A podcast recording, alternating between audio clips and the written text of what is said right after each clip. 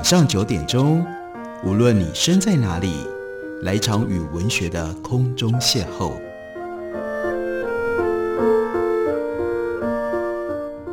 杨照谈书，邀您一同遨游文学世界，认识古今中外的经典之作。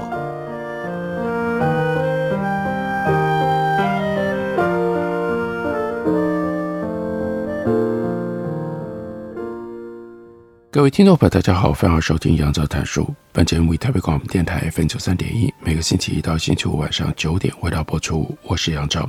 在今天的节目当中要为大家介绍的这本书是杨梦轩他所写的《逃离中国》。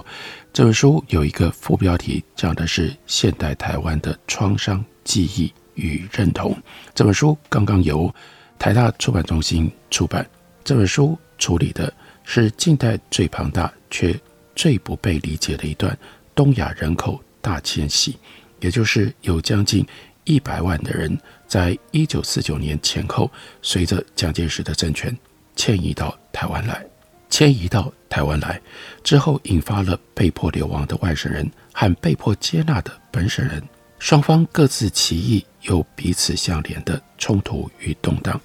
杨梦轩在书里面用严谨的史学方法，碰触了许多相关的议题，例如说，他特别提到，极少有研究触及流离的外省人和流亡的国民党政权在战后初年台湾的历史关系。因此，关于内战流亡者最严重的误解之一，就是以为他们多半是蒋委员长的忠诚支持者，追随国民党来到中国边陲的荒岛上。第一代外省人还有生于台湾的后裔，大多。任职于军工教跟国营事业，肯定强化了这种想法。一九八七年台湾民主化以来，外省人在岛上高度争议的选举政治当中，成了国民党最忠实的选民，同样也强化了这样的想法。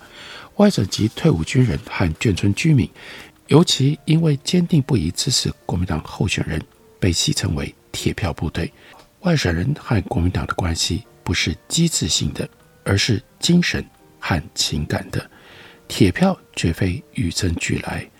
社会学者龚宜君说明，流亡的国民党在一九五零年代和一九六零年代激烈的组织再造成果，造就了这些铁票，使得国民党天衣无缝的渗透进军中和公部门。龚宜君的研究在台湾境外并没有受到太多的注目，但是呢，有一些学者补充引述，让我们。可以了解，国民党来到台湾之后，需要同时应对不友善的半日本化在地居民，还有大出走带来的棘手难民危机。关于前者，也就是跟在地者之间的关系，国民党借由在地选举支持不同阵营，让他们彼此对立，来抵消掉本省人领袖和他所代表的群体力量，也就是吴乃德他所称的叫做 Patron-Client Relations。N.P. 四重关系，由此创造的选举制度和政治派系，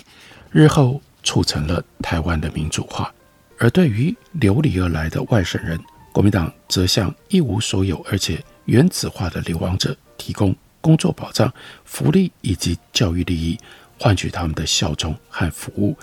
大量外省人因此就成为公务员跟军人，为国民党效力。按照巩义军的说法，到了一九六七年。国民党已经有效收编将近三分之一外省人口，并且将他们跟台湾其他人口孤立开来。这些个人在军中服役，住在眷村或者是退辅会所设立的农场工作队和农民之家里。但这个故事仍然鲜为人知的，则是流亡政权和流亡人民之间仍然有的紧张跟不安。一九五零年代尤其如此。暂时过客状态，因此促成了外省人跟国民党之间非神圣联盟的建立。最后来到台湾的难民，并不都是国民党的死忠支持者。许多一九四九年以前就抵达的流亡者，他们是富裕的城市居民，他们想要暂时躲避中国的战乱。一九四九年之后来到岛上的人们，来自于各行各业各阶层，因为战争颠沛流离。另外有。观光客、业务代表，还有被国军拉夫的大量男性平民人口，其中甚至有不少的青少年。这还不包括国民党本身，在中国本来就是一个复杂、非常混乱的组织，被敌对集团、组织派系还有不同的省级效忠分裂。大出走过后，无论先前在中国和国民党，或者是蒋介石政权的关系如何，大多数外省人纯粹只因为别无选择，而在蒋委员长的流亡政府当中成为公务员或者是军人，但低薪、贪腐、政治高压，使得许多人对这样的独裁统治其实是深感不满的。中国大陆流亡者在战后初期，台湾被蒋介石的白色恐怖和反攻猎巫影响得多深，至今仍然并不广为人知。第一代外省人反倒经常被当作蒋委员长的刽子手，是他的威权殖民气质在岛上不可或缺的选民。尽管那些身为警察、情治人员或军人的个人肯定是国家暴力的执行者，然而。包括执行者自己在内的大多数外省人，却同样活在国共恶斗所带来的政治专制阴影之下。一九五零年代初期，当中华人民共和国入侵的威胁仍然如此的真实，蒋政权试图彻底清除台湾岛内中国间谍和隐蔽的中共同路人。这次行动的大量受害者，其实都是外省人。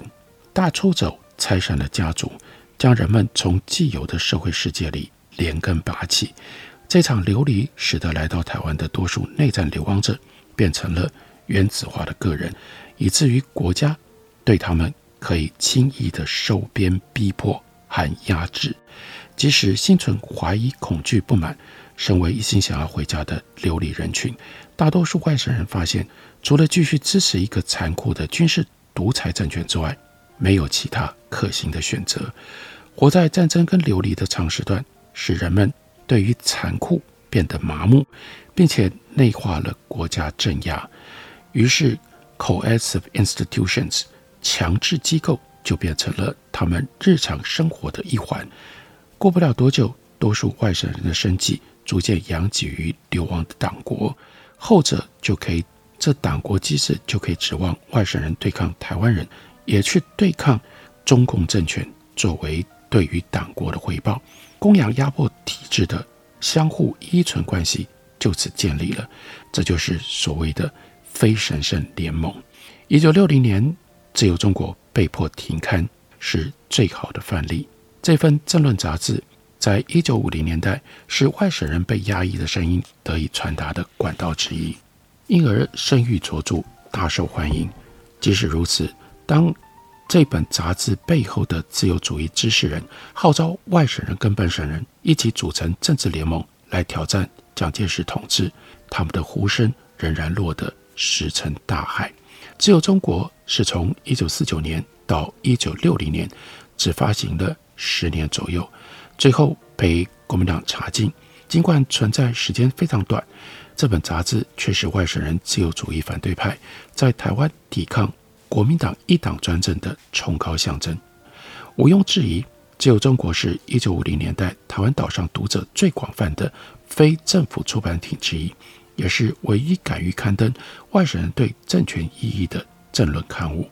自由中国一九四九年十一月，由一群备受尊崇的外省知识人创办于台北，以倡导宪政民主跟反共思想为宗旨，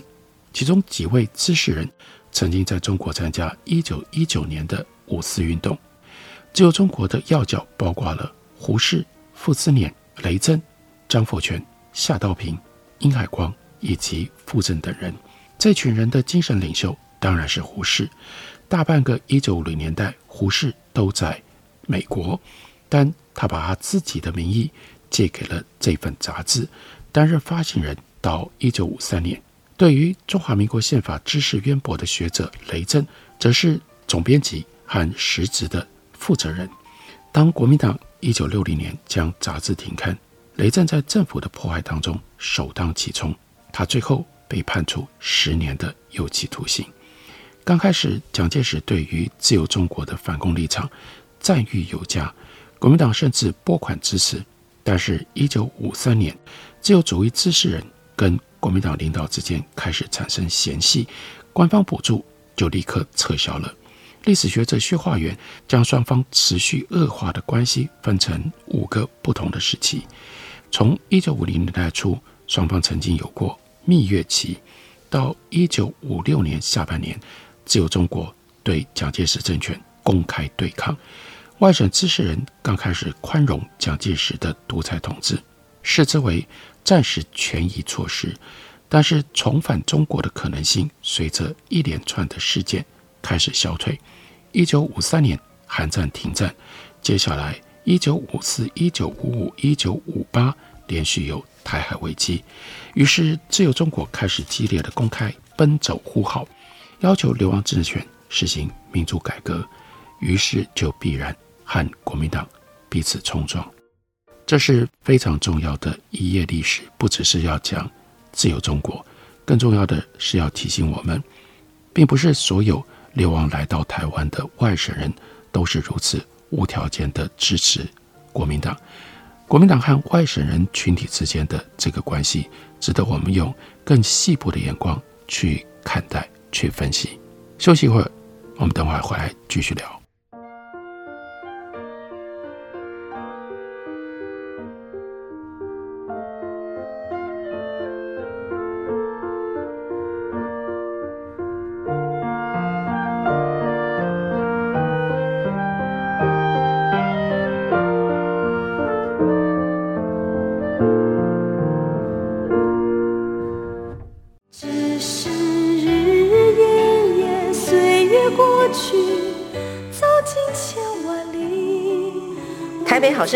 尽在台北广播电台 FM 九三点一 AM 一一三四，陪伴您的幸福好时光。大家好，我是郑怡。轻轻叹息，只想告诉你，没有爱情的地方，没有天。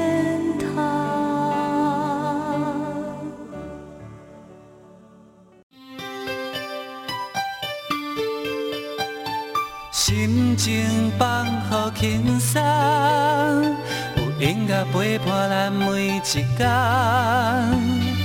用心关怀身边的人，伫咧九三点一台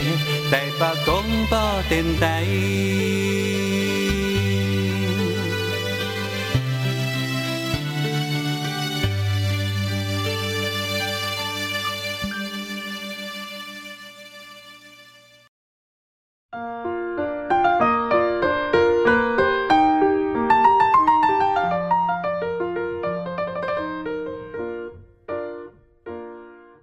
感谢你继续收听《杨照谈书》。本节目台北广播电台 FM 九三点一，每个星期一到星期五晚上九点，为大家播出到九点半。今天为大家介绍的，这是台大出版中心的新书，杨梦轩所写的《逃离中国：现代台湾的创伤记忆与认同》。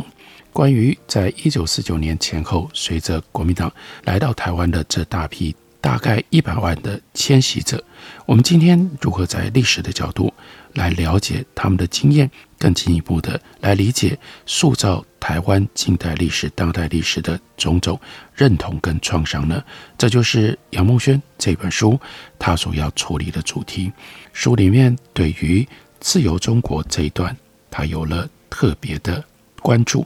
因为这是研究台湾政治史的精彩史料，也是研究一九五零年代社会史的精彩史料。只有中国从一九五零年代初期开始登载。读者投书，也发表大众投稿反映的许多意见。许多投书者和投稿者是下级公务员，还有低阶官兵。他们对于微薄薪资、上级长官滥权，还有国民党的恐怖统治感到失望。这些个人叙述，或者是用真名，或者是用化名投稿，不只对于流亡平民刚刚来到台湾的亲身经历提供了惊人的细节。也细述了外省人跟国民党政权的紧张跟冲突，其多半在台湾现今的族群和选举政治脉络当中被遗忘了。例如说低薪，这是离乡背井的流亡者他们不断抱怨的一件事。大多数外省人来到台湾的时候，他们丧失了全部的财产，靠着政府或者是军方的配给和薪俸来维生。国民党政府在一九五零和一九五三年先后两次提高公务员和军人的薪资水准以及配给的数量。即使有这些周期性的增长，人们还是难以度日。大多数国家公务员的所得持续大幅落后于岛上的通货膨胀。所得不符使用是一回事，多数人对于暂时的困难都并不陌生，还能够承受。但最难接受的是贪腐、不公平待遇和彻头彻尾的谎言，让他们的被剥夺感更强烈、更不堪忍受。一九五三年，公务员王达仁他就揭露了许多政府局处私自挪用未动词的资金，以补贴部分的员工，并且呼吁政府当局要制止这些做法，因为得不到补贴的人对此不免失望跟怨恨。一九五四年，一位贫困的学校教师愤怒地抱怨自己的薪水跟福利少得可怜，和海关、国营银行以及政府独占事业的员工相比，天差地别。一九五八年五月，一贫如洗的退役陆军上尉季继才痛骂退辅会。他在他的投书里说：“不错，退出役光兵有一个辅导就业委员会的设置，我们期待了五年之久，可是我们失望了，失望极了。该会在民国四十三年初设立，在傅云的任内已经搞得一塌糊涂。那庞大的组织浪费了四千万以上的美元，可是。”退出役官兵所得到的是什么呢？这个时候，无业的季继才焦虑、饥饿又愤怒。他说：“每次走过台北市中心光鲜亮丽的退伍会总部，都会感到心寒。许多现役军人的情绪跟季继才上位一样，不信任上级长官，来自于不信任整个国民党当局。”例如，一九五九年，《自由中国》刊登了一名士兵的投书，质问半官方的军人自由社是如何花费慈善资金。这名士兵指出，军人自由社原先是为了募款劳军而成立的，基层士兵却几乎得不到任何的慰劳。在此同时，军人自由社却持续累积巨额的开销，而且呢，那个性质启人疑窦。一九六零年六月。三名低阶二等兵受够了蒋介石军队的贪腐跟谎言，愤怒地投书《自由中国》。他们说，三月上旬，上峰派一位上校立军区讲解军中问题的时候，说现在一个二等兵月薪应该有三百多块，可以说够高了。但事实上，我们现在的月薪，一等兵四十五块，上等兵四十八块，下士七十块。那当然，二等兵。就更少了。我们实得的月薪和那位上校说的差别如此之大，那究竟是谁在耍弄欺瞒的手法呢？这种被欺骗、被苛待的感受，在一九五零年代效力于流亡政权的外省平民之间十分普遍。自由中国是人们对于国民党表达猜疑、不满和批判的重要论坛。事实上，自由中国每个月都接获为数庞大的同类信件，所以每一期都只能够刊登几封精选的投书。流亡者和国民党之间紧张对立的另外一个主要源头，是一九五零年代国民党政权过度狂热的反共猎巫。蒋委员长的儿子蒋经国一抵达台湾岛，就掌控国民党政权的情治机关。据写蒋经国传的陶涵，他就说。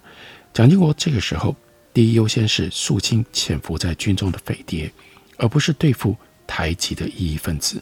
另外，Danny Roy 他在他的研究上则说，台湾的白色恐怖不只是对付台湾人的行动，成千上万的中国大陆难民也被杀害了。外省人在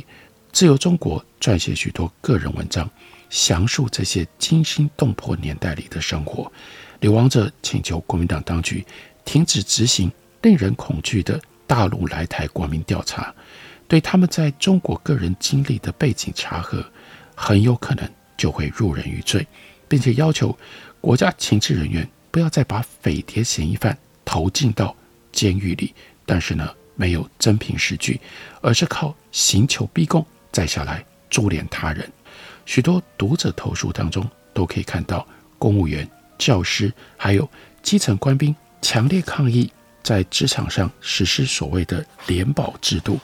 并且反对治安机关负责人滥权行事。一九五七年十二月，自由中国刊登中学教师谢秀如的投书，他谴责国民党政权那一年在全台所有的中学都设置了安全室这样的政策。他说，十年来的台湾中学校本来是十分安全的，凭空添上了安全先生，除掉丧失人心、为安全的学校制造一些同仁们情感上的不平跟愤怒之外，还有什么样的作用呢？一九五九年，一名愤怒的士兵听闻政府颁布新法，要为军事法庭冤判的许多无辜平民平反，于是他就化名投书质疑：先前被国家任意监禁的军人，为什么不能够受到同一项法律的保障？他说，当民国三十九年到四十三年、四十四年的时候，由于任意羁押的结果，各级军法机关的看守所不都挤得沙丁鱼似的吗？那为什么蒋介石的流亡政权要在大出走过后的一九五零年代初期迫害这么多的外省人呢？理由很简单，来自中国的外省人和他们的迁徙不受国家管控。当国民党政权在一九四九年瓦解，每一天都有大批残兵败将，还有战争的难民不受约束进入到台湾，他们没有合适的证件，他们很多使用。假身份，中共特工渗透，当时是国民党的一大治安顾虑。在研究台湾前线金门的宋宜敏，他揭示了当地军政官员对于共党颠覆的恐惧，就使得许多在中国有家族关系的金门岛民变成了他们怀疑的对象。国民党人在台湾。不只是围捕街头上的散兵游民，也展开有系统的持续行动，搜查平民人口，还有军中所有中共的潜伏小组，要把这些小组、这些组织予以歼灭。陶涵、饶毅等学者都提到了外省人遭受国民党的国家迫害，但说明外省人受害程度的综合数据，要到二零零九年才能够在台湾取得。一九九八年，民选产生的立法院通过了法案，组成补偿基金会这样一个非营利组织，由学者、政府官员、法官以及政治犯，还有家属代表共同营运。主要的功能就是协助补偿国民党专政底下成为国家暴力目标的人们，并且替他们恢复名誉。之后十年当中，补偿基金会审核并且调查由大众提交的八千七百二十六件申诉案，其中大多数都获得补偿，已知有六千一百三十九件获得确认，并且由国家补偿的案件当中，百分之五十七点七，也就是三千五百四十二个案子，牵涉到的是本省人，但另外有百分之四十二点三，两千五百九十七个案子。是外省人，你看流亡者当时只占台湾人口大概百分之十到百分之十五，所以他们涉及在这些案子里面的比例真的是高得不寻常。另外，根据现存的国民党军事法庭案卷，国家在一九四九到一九八七年之间，以政治理由将大约一万六千人送交审判，其中将近六成。就是发生在一九五零到一九五五年之间，补偿基金会确认的六千多名政治犯，因此占大概是四成的白色恐怖可能受害者。尽管如此，有一件事情是可以确定的：就算假设剩下所有未被确认的政治犯，通通都是外省人，本省人受害者的比例仍然高于人口比例。随着前来申请的幸存者以及家属人数在二零零九年减少，补偿基金会在二零一三年停止营运。到杨梦先写这本书的时候，由于保障受害者跟家属隐私的相关法规，大众要取得这些法庭判决书，仍然受到相当程度的限制。不过，这已经足够清楚显现杨梦轩的论点，也就是那段时间国民党。和来到台湾的外省人，他们结成的非神圣联盟，其实并不是那么理所当然，更不是那么多的外省人在那个时候都是无条件支持国民党的。这只不过是逃离中国大离散故事当中其中的一页，很重要的一页，因为它就牵涉到现代台湾的创伤记忆与认同。杨梦轩的《逃离中国》介绍给大家，推荐给大家。感谢你的收听，我们明天同一时间再会。